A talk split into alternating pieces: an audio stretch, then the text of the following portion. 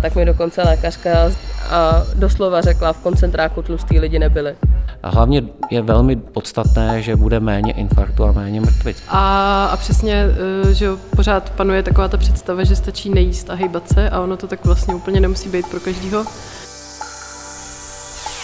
Vlna. Příliv témat z kultury a společnosti na rádiu Wave. Vlna. Na slovo Ozempik v nějakém titulku narazil za poslední rok asi každý uživatel nebo uživatelka internetu. Lék je vysoce populární mezi celebritami vedle bulvárního pokrytí, ale rozpoutal taky debatu o dostupnosti zdravotní péče pro obézní lidi a diabetiky. Co nám debata o nových lécích na hubnutí říká o diskriminaci obézních lidí? Jak může užívání léku hollywoodskými osobnostmi zkreslovat mediální obraz konkrétních účinných látek? A proč nám dělá problémy myšlenka, že se váha dá léčit? Posloucháte podcast Vlna, já jsem Tereza Havlínková a díl o diskutovaných lécích na diabetes a hubnutí připravila redaktorka Aneta Martinková. Vlna. Příliv témat z kultury a společnosti na rádiu Wave. Vlna. Ahoj. Ahoj Terezo.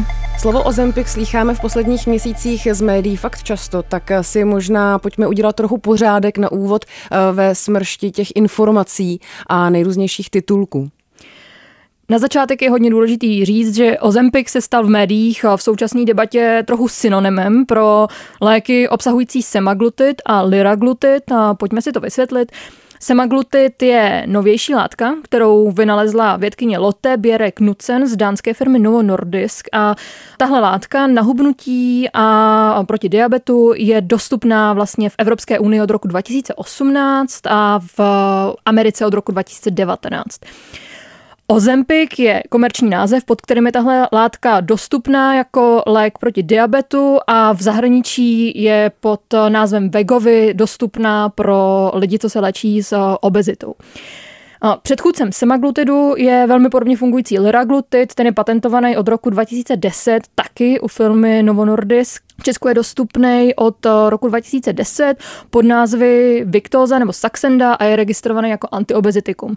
Jsou tady podobný antiobezitika i antidiabetika na podobném principu už dřív, ale tyhle vlastně získaly asi nejvíc mediální pozornosti. No to vlastně ale nezní jako úplná novinka, to je něco, co už tady nějakou dobu máme, známe několik let tyhle látky, tak proč to je právě teď taková věc? No, medicínsky jsou přelomový jednak, k tomu se ještě nějak dostaneme, ale to jim teda samo tuhle pozornost nevysloužilo.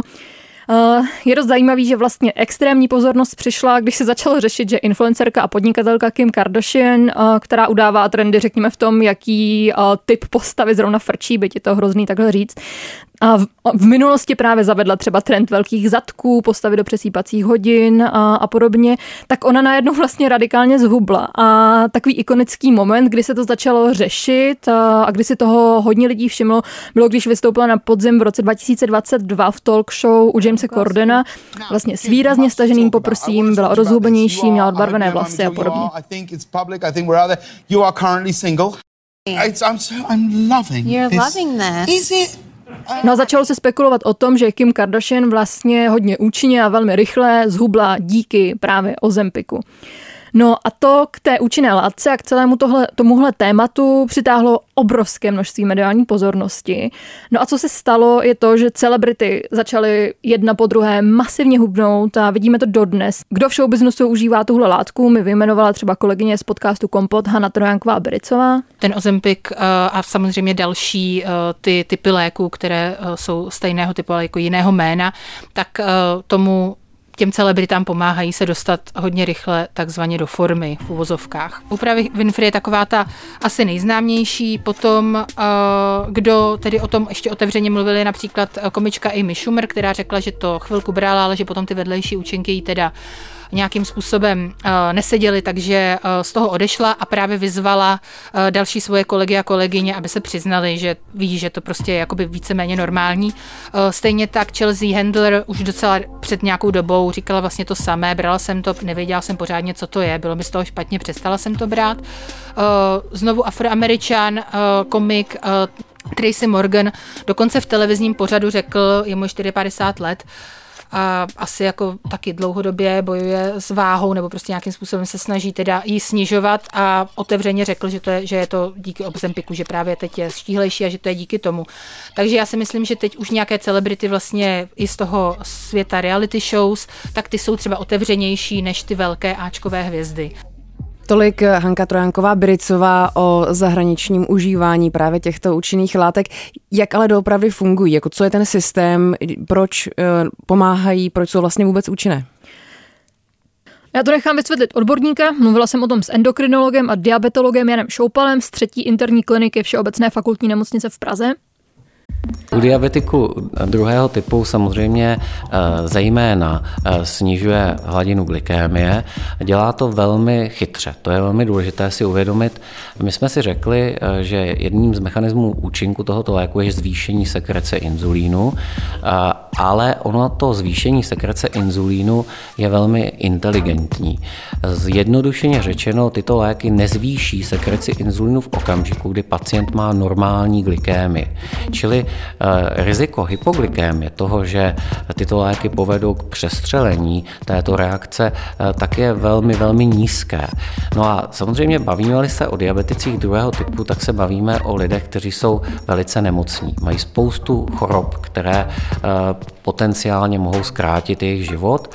A jsou to srdeční choroby, ledviné onemocnění a právě třeba i ta obezita.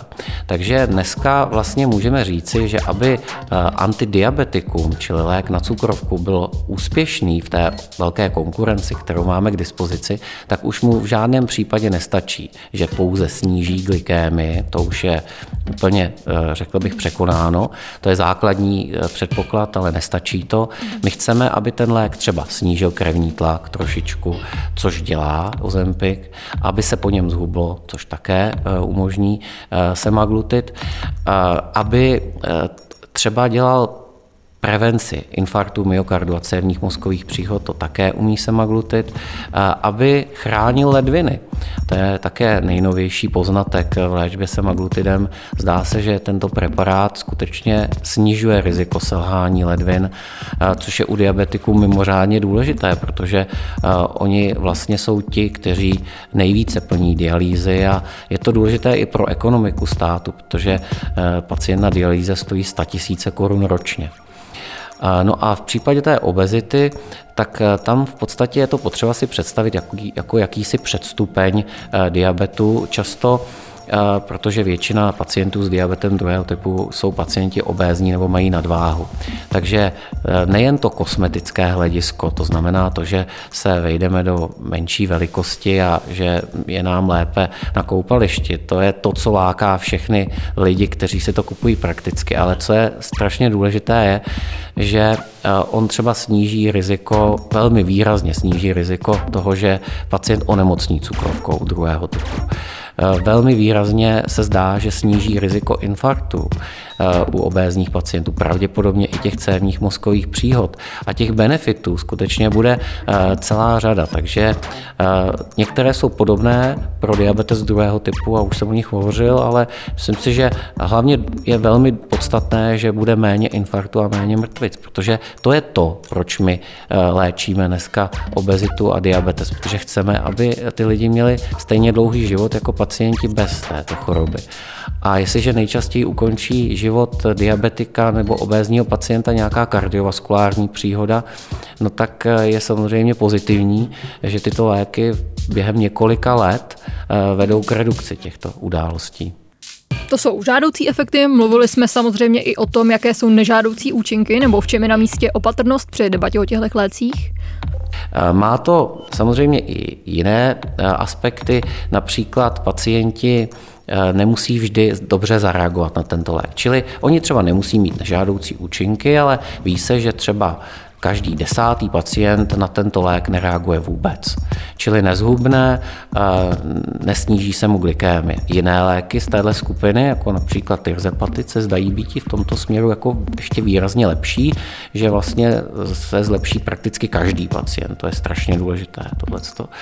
No, pak samozřejmě jsou nežádoucí účinky, některé jsem popsal, je to ta nauzea, může být někdy, nebo nevolnost, pardon, může být zvracení, může se někdy objevit velmi vzácně, ale zánět slinivky břišní, což je potenciálně velmi závažná komplikace léčby, byly pozorovány vyšší výskyty zánětů žlučníků a žlučových cest, ale zase ta procenta jsou tak velmi malá, že to při dobře indikované léčbě nikdy eh, jako ty nežádoucí účinky nepřevýší ty benefity. To je potřeba si zase říci. Čili všechno má své pro a proti a je o tom potřeba hovořit opatrně, ale z pohledu léčby pacientů s diabetem druhého typu tyhle léky jsou eh, léky, které mění jejich osudy. I z hlediska kvality života. Tak teď už víme víceméně, jak vlastně tyhle léky fungují, jak, jak na ně tělo reaguje a ty si zmiňovala, že tohle téma má strašně moc různých aspektů, e, zajímavých aspektů. Od, od toho medicínského rozměru přes třeba vliv na vnímání krásy a na různé trendy, až po ten aspekt vlastně biznisu se zdravím anebo obecně big pharma témata. E, co ti na tom všem vlastně přijde nejzajímavější? Nasínili jsme si tady nějaký showbiznisový rozměr a zahraniční pokrytí. Teď bych se ale ráda teda přesunula do Česka konečně a jednak bych se ráda podívala na to, jak se tady o těch lécích mluví, protože to mi přijde dost zajímavý. A za druhý bych se ráda podívala i na nějaký uživatelský příběhy. Prvně pojďme na to, a teda na to téma, jak se o těch lécích tady mluvilo. Myslím si, že tohle téma nám docela dobře ukazuje, že v Česku nemáme úplně nastartovanou debatu o takzvaném fat shamingu, tedy nějakým paušálním odsuzování lidí, kteří mají problémy s váhou. Je tu opravdu hodně vidět, že jak v médiích nebo v různých internetových diskuzích sklouzáváme k té představě, že nadváha nebo obezita je primárně něco, za co si lidé můžou sami a že univerzálním řešením na všechny problémy s váhou je víc pohybu a méně jídla. Ne, že by to nebylo důležité, ale později si ukážeme, že to je prostě složitější. A hlavně uh, se ukazuje, že váhu spojujeme trochu implicitně s nějakými charakterovými vlastnostmi a meziřádky vlastně s nějakou slabou vůlí, s neochotou si něco odepřít, vlastně až se zhýralostí a taky leností. Nejvíce to ukázalo podle mě, když nastal výpadek eh, těchto léků někdy v první polovině minulého roku, protože vlastně se o tohle téma začala hodně zajímat média. A jak to tak vlastně u témat jakéhokoliv nedostatku bývá, tak eh, se debata nestočila k podstatě toho nedostatku, k nějaké distribuci nebo k produkci, ale jako klasicky se tu vytvořily nějaké dva tábory, jeden tábor potřebných a, eh, a potom hodně zdemonizovaný tábor těch, kteří tím potřebným ten lék berou. No a v tomhle případě to byly prostě diabetici proti v uvozovkách tlouštíkům. Média to takhle občas rámovala, tohle zaznívalo třeba v různých článcích. Lék pro diabetiky zneužívají zdraví lidé, aby zhubli. Ministerstvo už omezilo jeho předepisování. Fitness centra jsou v lednu plná lidí, kteří se snaží zhubnout. Někteří by ale rádi vyměnili běhání na pásu nebo zvedání činek za zázračnou pilulku. Schání to i lidé, kteří nejsou diabetici, jsou to pouze tlouštíci. No a pak to podnítilo vlastně docela nenávistné komentáře v různých internetových diskuzích, tady zase nějaké příklady. Kdyby tlustěši více sportovali a střídně jedli, tak to bude jistě zdravější. Nejlepší lék proti obezitě je nežrat jako prase a hýbat se. Řečeno švejkovskou klasikou, méně žrát, více běhat. Takže titulky a komentáře, něco, co asi každý může najít na internetu a je to celkem uh, zřejmá ta rétorika kolem těchto témat. Uh, co je na tom podle tebe vlastně v zásadě jako nejvíc problematický? Zajímá mě, kudy si ty myslíš, že by ta debata se měla ubírat? Co je třeba potřeba buď to uvést na pravou míru, nebo naopak akcentovat? Mě na tom primárně vadí to rámování, využívání léku pacienty, kteří netrpí diabetem, ale obezitou nebo nějakým nekontrolovatelným přibíráním jako zneužíváním. No, i můj respondent Jan Šoupal v jiném rozhovoru pro Český rozhlas zmínil, že samozřejmě v momentě nedostatku je potřeba upřednostnit diabetiky, což se ostatně stalo tou úpravou toho předepisování, ale že v období dostatku toho léku je naprosto logické ho využívat i k léčbě problémů s váhou a nejde o žádné zneužívání. Já samozřejmě absolutně nerozporuju, že to jsou lidi, kteří ten lék užívají, aniž by k tomu třeba měli nějaký skutečný zdravotní důvody. Ani nespochybnuju, že existují na světě lidé, kteří pravděpodobně nevedou zdravý životní styl. Tam se ale vlastně proč určují celou tuhle debatu. Já jsem nenašla vlastně žádný důkaz o tom, že bych byla většina. Když se vrátím na začátek, proč necháváme debatu o medicamentech s takovým dopadem na veřejný zdraví určovat někoho jako jakým Kardashian? Proč se tolik díváme na celebrity a ne na obyčejný lidi, kteří bojují v otázce váhy s větrnými mlýny? My nejsme prostě schopní přistoupit na to, že nezastavitelné přibírání a obezita jsou problémy, které vyžadují lékařskou péči. Strašně často si přibírání spojujeme s nějakým nedostatkem morálky, Díváme se na lidi, kteří přibírají jako na lidi, kteří se nedovedou něco odepřít, jsou vlastně nějakým způsobem zhýralí nebo líní a vlastně za ten medicínský problém si dosazujeme nějaké jako charakterové vlastnosti a ty lidi takhle soudíme.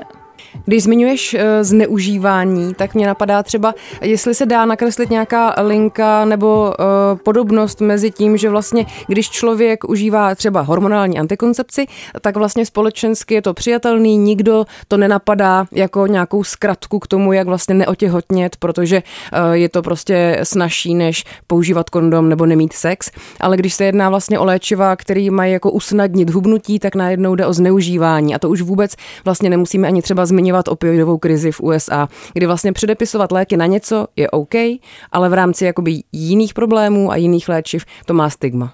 Jo, to byl úplně super příklad. Myslím si, že zneužívání léku je obecný problém napříč farmaceutickým průmyslem a mně se hrozně nelíbí, že se tady ze všech eh, různých skupin lidí, kteří můžou zneužívat nějaký léky, eh, vypíchneme zrovna lidi, kteří mají problém s váhou. Druhá věc, eh, co je jako důležitá zmínit, spolu s užíváním těchto léků, oni nefungují, pokud jako nezměníme náš jídelníček a nezměníme náš životní styl. Nefunguje to tak, že si prostě dáme těch jako uh, uh, okřídlených osm knedlíků a pak si dáme prášek a nepřebereme ani deko. Oni prostě tu naši snahu nějakým způsobem posilují. No a myslím si, že by bylo dobré si jednou provždy říct, že jako nemáme všichni stejný chutě, že máme všichni úplně jiný předpoklady k tomu hubnout a přibírat a, a já bych to ráda nechala vysvětlit a právě endokrinologa a diabetologa Jana Šoupala. Tak jedním z problémů, se kterými se Česká diabetologická společnost, případně obezitologové eh, potýkají na celém světě, je představa pláců a řekl bych i laické veřejnosti, ale i kolegů z jiných medicínských oborů eh, o tom, že pacienti s diabetem druhého typu si za svoji nemoc můžou sami. A to samé u obézních lidí. Samozřejmě eh, Něco z toho můžeme ovlivnit a pokud se snažíme, dokážeme zmírnit třeba dopady diabetu druhého typu eh, nebo právě obezity. Ale je potřeba si uvědomit, že eh, obě dvě tyto nemoci eh, mají velmi silnou genetickou, velmi silný genetický podklad. Čili pokud bude mít pacient s diabetem druhého typu jednoho příbuzného, matku nebo otce, diabetikem druhého typu, tak má 50% šanci, že onemocní. Pokud budou oba dva rodiče diabetici druhého typu, tak je pravděpodobnost, že v budoucnu dostane tento člověk diabetes druhého typu takřka 100%. Čili eh, vždycky je to souhra těch zevních faktorů, to je jasné, to znamená eh, trošku eh, horšího nebo horšího životního stylu, dostupnosti té potravy, ale vždycky to bude u geneticky vnímavého jedince.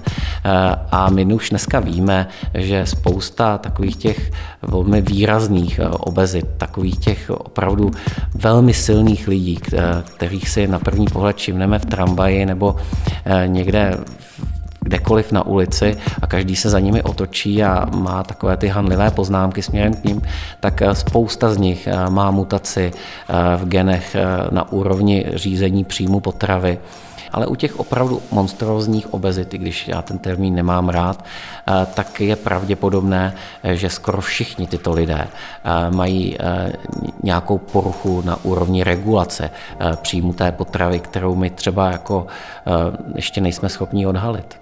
Tolik Jan Šoupal a jeho další vhled. Ty si, Aneto, mluvila s někým, kdo třeba u nás tyhle léky na obezitu třeba užívala, má s tím nějakou zkušenost? Já jsem oslovila uživatele a uživatelky ve skupinách na Facebooku, a odpověděly mi tady samé ženy. Bavila jsem se s nimi jak o, vedlejších účincích, tak ale i o nějaké úlevě, kterou jim to přineslo. Osobně jsem se sešla se dvěma uživatelkami preparátu Saxenda, což je certifikované antiobezitikum dostupné na předpis a kde je účinná látka liraglutid, tedy ta starší, jak jsem zmiňovala na začátku. A v Česku je dostupná od roku 2019 pod názvem Victoza, byla dostupná už od roku 2010. Ptala jsem se jich, jestli pro ně tenhle lék znamená nějakou úlevu a jak snášejí tuhle léčbu. Řekli mi tohle. Eh, já znám jejich jména, jejich identitu, nicméně je to velmi intimní téma pro ně. Nebudeme proto zmiňovat jejich jména. Jedna z respondentek po dlouhodobém boji za pomoci endokrinoložky odhalila hormonální příčinu přibírání, druhé se odhalit příčinu zatím nepovedlo. E, začala jsem ji brát vlastně v květnu minulého roku. E, s tím, že tam byla trošku pauza v létě, protože měla výpadek, takže jsem ji zhruba dva měsíce potom e, přerušila. A co se týče výsledků, tak výsledky to má určitě, ale trošku se to teď zaseklo. Eh, s tím, že teda já jsem asi během prvních dvou měsíců se mi díky tomu podařilo zubnout asi 10 kilo a teď zhruba od listopadu vlastně ta váha stojí. Eh, já jsem žádný vedlejší účinky neměla, kromě asi prvních dvou nebo tří dní, kdy mě vlastně bolela hlava, byla jsem unavená, ale potom se to úplně srovnalo a za celou dobu jsem vlastně nespozorovala žádný vedlejší účinky. Samozřejmě to nebyl úplně jako můj první pokus o to něco zhubnout, ale právě kvůli těm hormonům s tím mám trošku problém a tohle bylo jediný, kde jsem fakt viděla jako výsledky a viděla jsem je i celkem rychle, což pak si myslím, že člověka strašně jako nakopne k tomu i pokračovat sám. Ale myslím si, že je důležité říct, že to není jako samospásný. Jo, e, samozřejmě jsem musela upravit stravu, musela jsem se začít víc hýbat, ale určitě to člověku pomůže v tom začátku. Jak říkám, prostě hlavně v tom začátku, kdy to hubnutí bylo celkem rychlý, tak to bylo hodně jako motivační. A, a přesně, eh, že pořád panuje taková ta představa, že stačí nejíst a hejbat se a ono to tak vlastně úplně nemusí být pro každýho. Eh, a tohle prostě člověku fakt pomůže a samozřejmě i psychicky, že prostě když najednou vidím, že to jde, eh, tak člověk z toho má radost a má i jako trošku konečně takový jako zadosti učinění, že přesně, že to není jenom tím, že by se jako málo snažil, ale že je tam zatím i nějaký jako problém asi hlubší. Eh, aktuálně dneska jsem na Xendě vlastně necelý měsíc bez dvou dnů, eh, vlastně od 15. ledna jsem začala a k dnešnímu dni eh, mám dole i 9,2 kg. A ty lidi si prostě jako vůbec nedokážou představit, jak těžký to boj je a většinou je to boj celoživotní. Pro všechny ty obézní lidi, včetně mě, ale je to prostě náročný a ty lidi myslím si, že je to jako ve všech oblastech. Eh, zkušenost je nepřenositelná a ty lidi, když si to neskusí, neměli by soudit. Největší věc, ve kterými Saxenida pomohla, jsou chutě. Uh, přestala jsem mít takový ty úplně nesmyslný chutě, když ty prostě absolutně nemám zmizela to. A pak jako další věc, co si myslím, což u mě jako nebylo tak rozhodující, je, že si myslím, že Saxenda pomůže spoustě lidem, který trpí třeba přejídáním. To nebyl můj případ. Já zase nikdy nějak nepřejídala, ale ta Saxenda vlastně způsobuje to, že i když si dáte nějakou ultra nezdravou věc, nebo vlastně uh, se přejíte, tak je vám tak strašně špatně, jakože tak strašně špatně, že vlastně vás to donutí, nebo si řeknete takový ten spínač, no to, tohle dělat nechci. A další to bylo, že vlastně díky tomu, že jsem začala pít neslazený uh, nápoje i bez umělých sladidel a vlastně jsem začala užívat tu saxendu, která by měla být lehce odvodňující, tak jsem začala chodit vlastně častěji na záchod, uh, což je v podstatě taky podstatný, i když se to nezdá, protože vlastně dřív jsem byla schopná 8 hodin nejít na záchod a všichni okolo mě to jako nechápali, protože jsem vypila třeba 3-4 litry s mým tělem a samozřejmě vím, že se vylučuje něco i potom, ale bylo to prostě úplně jako nezdravý a bylo znatelný, že tu vodu zadržu a taky to někdo z lékařů jako by nikdy neřešil. No. A neviděla jsem vlastně důvod, ale teď to nějakým způsobem jako na té Saxendě pomohlo. Mezi lidmi, se kterými jsem mluvila, jsem se setkala své skrze pozitivními zkušenostmi. Co mi přijde ale fakt strašně zajímavý, je to, jak se o tom bojí mluvit jak před blízkými, tak třeba i před lékaři, protože jednoduše dostanou bídu za to, že si ulehčují práci, místo aby prostě zůstali u té v uvozovkách opravdové cesty. Jedna z žen mi psala, že už o tom s nikým nemluví, potom co jí ginekolog ironicky řekl, to se vám teď teda hubne. Já jsem se jedné ze svých respondentek zeptala, v čem podle ní spočívá ten stud a strach mluvit o tom nahlas. No, já si myslím, že to přesně ta jako představa těch lidí, že stačí něco jako zahýbat a, a nejíst. A tohle to trošku jako boří, že jo? E, a myslím si, že na ty lidi se pak může pořád dál koukat, jako že jsou líní a že je to vlastně takový jako easy way out, že si budeš píchat injekce a ono tě to jako zachrání. Ale jak říkám, e, jako to není samospásný, ten člověk stejně musí ve svém životě udělat určitý změny. No a pokud to přibírání podle těch výpovědí, ale vlastně si to už trochu předestřela, může souviset s různými zdravotními obtížemi, tak eh, neměli by s ním vlastně lékaři nějak eh, pomáhat, eh, než ho vlastně uvádět jako překážku často? To je dobrá otázka. Já tady rozhodně nechci vynášet do nebes nějakou skupinu léků, navíc ještě od jedné firmy. Já se snažím vnímat nějakou rétoriku a opakující se motivy v příbězích uživatelů a uživatelek. No a co se tam strašně často opakuje v těch příbězích uživatelů, uživatel, uživatelek těch léků, taky nějaká úleva, že jim konečně něco pomohlo. Teď se dostáváme k té pro mě asi nejbolestivější části a sice k tomu, jak vás, když jste tlustí, nechává společnost ve spousta věcech na holičkách. Dost možná vás šikanuje okolí, o tom jsme ostatně měli celou podcastovou sérii na rádiu Wave, jmenovala se Sádlo, doporučuji připomenout. Uh, obecně pocitujete nějaký velký stud za svoje tělo, ale navíc vás často nechávají na holičkách i odborníci. Zhruba desítka žen, se kterými jsem mluvila, mi řekli, že jednak problémy s váhou řeší dlouhodobě, upravují jídelníček, sportují, přesto vlastně ty problémy neustávají a doktoři to s nimi odmítají řešit, tu příčinu těch problémů s váhou, pošlou je domů s tím, že mají běhat víc, nejíst víc, Zatímco oni to léta dělají a nic se neděje, u některých z nich se rozvinula během let taky třeba porucha příjmu potravy a podobné problémy. No a co je druhá věc, o které bychom se měli bavit a kterou se mnou některé ženy sdílely, tak je to, že lékaři v případě, že jste tlustí, někdy odmítají řešit i jiné zdravotní problémy, třeba i život ohrožující, dokud vlastně nezhubnete. Takže tady máme nějaký možný dvojí zdravotní ohrožení a, a o zkušenosti s tímhle druhem lékařské necitlivosti jsem se bavila i právě se svými dvěma respondentkami. Právě třeba můj ginekolog, který by primárně tyhle ty hormonální problémy, co mám měl řešit, a ten přesně mě poslal domů s tím, že stačí zubnout a ono se to zlepší. Přišla jsem vlastně do nemocnice s uh, akutním uh, zánětem průdušek, kdy jsem prostě uh, v čekárně de facto vy, zvracela hleny, běhala jsem na záchod prostě, protože jsem měla ty průdušky fakt za, za, jako zanesený. A vlastně přišla jsem vlastně na řadu k lékaři, lékař mě poslal v tu chvíli na rengen plic. Samozřejmě na plicích nic nebylo prostě při vyšetřování dál eh, po tom rengenu eh, vlastně mě upozornil na to, že eh, mám morbidní obezitu a já jsem mu jako sdělila, že jiné lékaře navštěvuji, takže prostě jako o tom vím a že jako jsem soudný člověk a vím o tom. A on řekl, že si mám koupit ACC long a poslal mě vlastně domů, kde mi pak můj praktický lékař, jsem se dostala k praktickému lékaři, nasadil antibiotika, protože jsem měla rozsáhlý silný zánět průdušek. A potom vlastně jsem si ze zprávy přečetla, že mi tam popsal místo jakoby eh, problému eh, s průduškama, se kterým jsem tam přišla, vyloženě tam popsal eh, barvu, pak opravdu rozsáhle tam popsal strie, vlastně, který jsem měla v tu dobu na břiše, od právě barvy, velikosti a dalších věcí. A popsal tam právě, že mám morbidní obezitu. A já si říkám, že to k tomu prostě úplně jako nepatří. A tohle všechno, byť já si myslím, že já jsem silná osobnost, vás jako, jako obezního člověka hrozně podrejvá, psychicky vám to jako nepomáhá. A často se s tím jako setkávám vlastně ještě v jedné nejmenované nemocnici, když jsem řešila následný problém eh, minulý rok, tak mi dokonce lékařka sdělila, že musím vlastně kvůli nějakému zákroku zhubnout. A cituju, když jsem se jí ptala teda, co a jak a tohle, a tak vlastně cituju, co ona mi řekla. Řekla mi, prostě ne, nějak nejeste, a, a doslova řekla, v koncentráku tlustý lidi nebyli.